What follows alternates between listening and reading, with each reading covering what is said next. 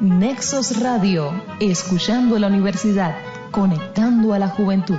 Universidad Interactiva, recorriendo caminos universitarios.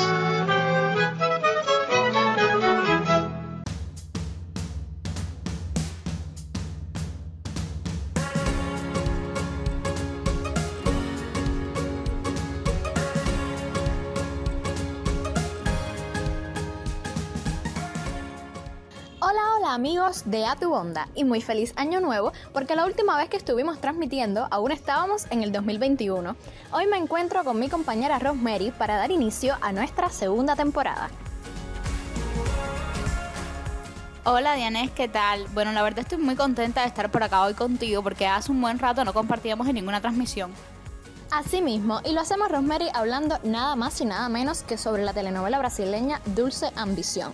Si quieres conocer más sobre sus personajes, qué podemos esperar de ella y por qué ha alcanzado grandes ratings en América Latina, quédate y escúchanos. Ya comenzamos.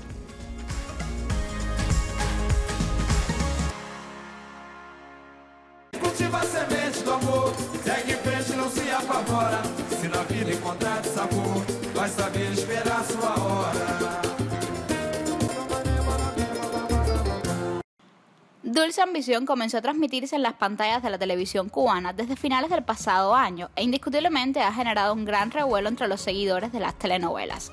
Drama de 161 capítulos protagonizado por Juliana Páez como María de la Paz, Marcos Palmeira como Madeo, Paolo Oliveira como Vivi y Sergio Guisé en La piel de chicle. Esta entrega disparó el récord de audiencia en el gigante sudamericano entre mayo y noviembre de 2019, además de que ha sido un boom en gran parte de Latinoamérica. Así es, una historia donde conviven y se enfrentan pasión y traiciones, esperanza e intriga, encuentros y desencuentros. La protagonista, con toques de comedia burlona, muestra a una mujer empoderada que resulta ser en ocasiones bastante maleducada, aunque con una gracia natural, y tanta bondad que se ha ido ganando el corazón de los televidentes. Y como en todo producto que se respete, no pueden faltar los antagonistas y cuanto más malos mejor. Así se da vida a Josiana Sobral, la hija de María de la Paz, y a Fabiana, la monja más avariciosa y chantajista de todos los tiempos. Espera que falta, pues a ellos se suma Reyes, un ricachón solo de apariencia, ludópata y vago, que intenta aprovecharse de una María de la Paz excesivamente ingenuo y de buen corazón, además de los Mateos y Ramírez, llegados a la ciudad, de los que aún no sabemos bien qué esperar. Pero bueno, no te vamos a contar qué pasa en la telenovela, solo queremos hacerte reflexionar un poco. ¿Te has preguntado cuánto de diferente tiene lo que ya hemos visto repetirse una y otra vez en las novelas brasileñas? Pues realmente creo que no podemos encontrar mucho. También lo creo, porque si bien es cierto que presenta un melodrama un tanto dulce y pintoresco, la trama es un poco más de lo mismo. La propuesta de Cubavisión para las noches de martes, jueves y sábados trae a colación la tan gastada historia del conflicto entre dos familias. Como a los Romeo y Julieta, la disputa solo encuentra solución viable a través del amor. Y así, sin necesidad de haber leído el clásico de la literatura shakespeariana, le es posible a cualquier espectador descifrar el desenlace de la trama.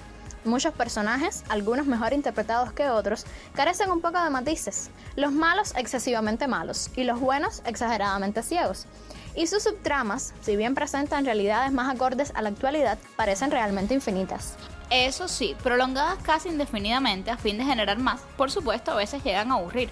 Sin embargo, todo indica que no está tan lejos de la verdad eso de que lo que se sabe que gusta, aunque se repita y se le dé un poco de vueltas, siempre va a terminar gustando y sobre todo vendiendo. Cierto es que la telenovela es entretenida y en ocasiones bastante cómica, aunque de novedoso. En cuanto a tramas, tiene bien poco la verdad.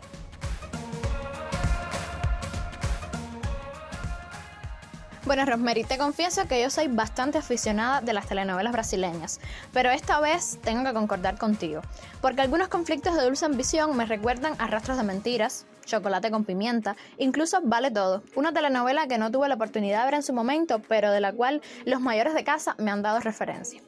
Ricos y pobres, el tono burlesco y discriminatorio hacia los nuevos ricos, la vida citadina, la venganza desenfrenada, ambición que se desborda y maldades casi infundadas.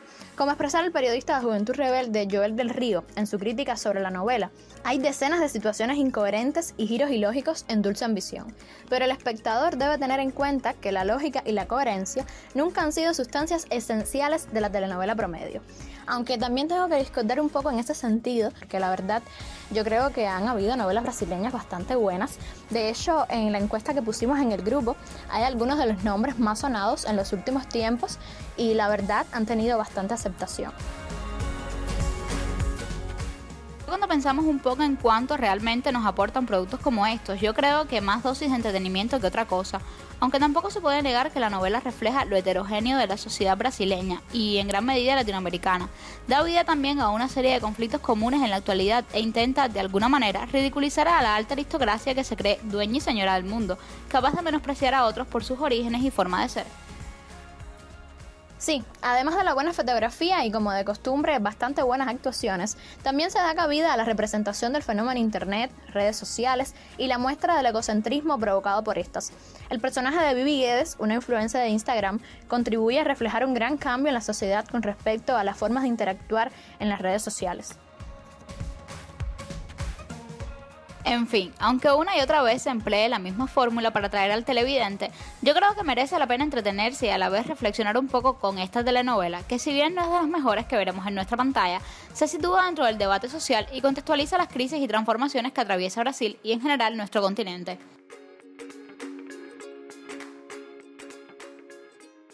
Bueno amigos, y hasta aquí nuestro podcast de hoy. Esperamos haberte puesto a pensar un poquito sobre cuánto podemos encontrar tras los productos comunicativos y qué realmente significan. Ah, y no dejes de ver la novela, que aún con sus cositas está súper entretenida y sobre todo bastante cómica. Ya sabes, volvemos la próxima semana con más sobre televisión porque nos estaremos adentrando por un tiempito en la onda de la TV. Chao, chao.